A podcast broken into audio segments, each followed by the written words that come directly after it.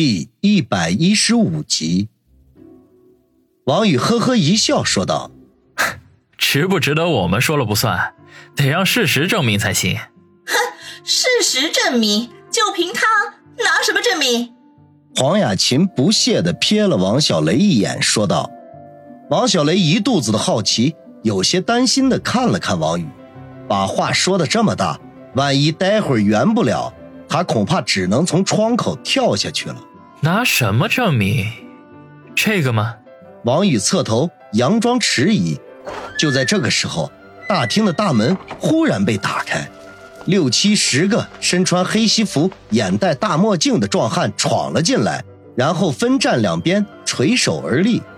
随后，一个梳着马尾辫的俊朗青年健步如飞地走了进来。看他魁梧的身姿。就知道肯定是个练过的人。马尾青年嘴唇紧紧的抿着，环视了一圈，最后将目光落在了王小雷的身上，然后毫不迟疑的走到了王小雷面前，恭恭敬敬的一鞠躬，沉声的说道：“大小姐，对不起，我们来晚了。”王小雷顿时惊呆了，这都哪儿跟哪儿啊？他刚想要表示你们可能认错了，身边的王宇却悄悄的碰了一下他手臂。他心中一动，难道这都是王宇安排的吗？可是他就是个普通的出租车司机，上哪儿找来这么多专业人士？莫非是花钱聘请来的专业演员？可是他哪里像有那么多钱的人呢？王小雷心里七上八下，久久不肯出声。同样震惊的还有王小雷的那些同班同学，每个人的嘴巴。都张得能够吞进一颗台球，尤其是黄雅琴，脸上瞬间涌现出各种各样的表情，最后凝聚成了打死我也不相信王小雷是什么大小姐。这一切肯定都是假的。确定了自己的想法，他立刻大声的嘲笑起来，指着王小雷说道：“ 王小雷，你这个爱慕虚荣的贱货！”为了撑场面，居然找来了这么多演员，你还真是下了血本啊！你老底是什么样的，我最清楚。狗屁大小姐也不嫌害臊！哎呀妈呀，你干什么？他话还没说完，马尾青年已经扬手甩过去一个大耳光，森然的说道：“下次再敢对我大小姐不敬，我就干掉你。”他说“干掉你”三个字的时候，充满了肃杀之气。在场的所有人都十分的确定，这个人肯定是能做得出来的。王宇暗暗吃惊，这个马尾青年绝对不是社会上那种普通的小混混，看他的样子，绝对是受过专业训练，并且有过极其丰富的实战经验的。真不知道孙威是从哪里找来的人，还挺有本事的。王小雷一脸的愕然，心中一惊，慌到了极点。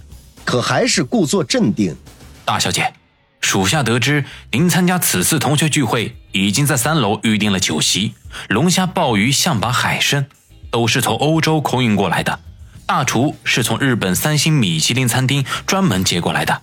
为了表示对您的尊敬，他将整个团队都带过来了，还请大小姐和您的同学移驾到三楼餐厅继续用餐。马尾青年不紧不慢地说道。在场所有人这次不但是张大了嘴巴，连眼睛都瞪圆了。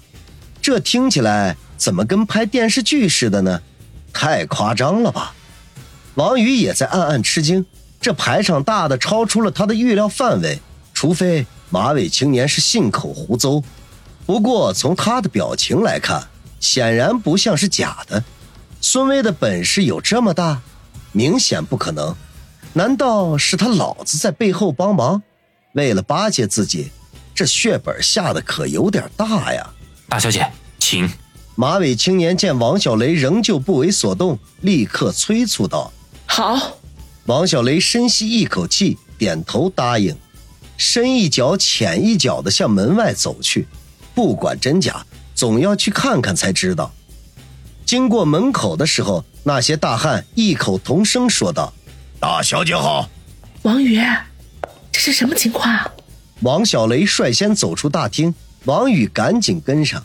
他趁机低声的问道：“王宇嘿嘿一笑，说道嘿，你只管配合出高冷的样子就好了，其他的事情自然会有人应付的。”王小雷皱了一下眉头，还要再多问一句，就听身后响起杂乱的脚步声。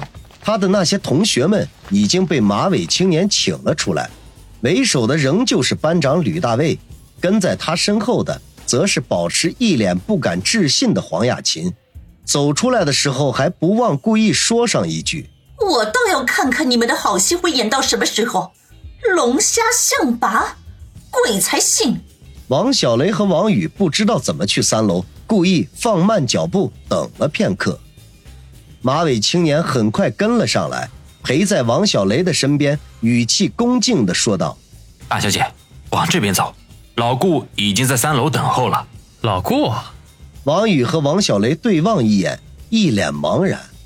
马尾青年微微一笑，轻声的说道：“就是大小姐的管家。”两人顿时露出了然状。王宇忍不住暗笑：孙威这货安排的还真是周到，真后悔当初没有把他的计划听完，要不然现在也不会那么懵逼了。一群人浩浩荡荡的去三楼，身后跟着几十名黑西服大汉。场面极其壮大，不但在走廊里来往的服务员都本能的让出路来，就是一些在此就餐的食客也纷纷推门出来看热闹，心中无不是在猜测这是哪家的千金弄出这么大的排场。因为人数太多，乘坐电梯是没戏了，众人只能走楼梯。王宇正打算陪王小雷上去，从后面跟着的黑西服当中一阵骚乱。马尾青年眉头一皱，向王小雷低声的说道：“大小姐，我去看看。”王小雷木然的点点头。他现在整个人都还没有回过神来，心里头反复的猜测：王宇一个小小的出租车司机，除了打架厉害点之外，好像再也没有什么特别的地方。他怎么能弄出这么大的阵仗呢？难道他真正的身份是个白马王子？而他将有幸成为灰姑娘，想到这里，他不禁偷偷的看了一眼王宇，好像还真有那么一点点的王子气质。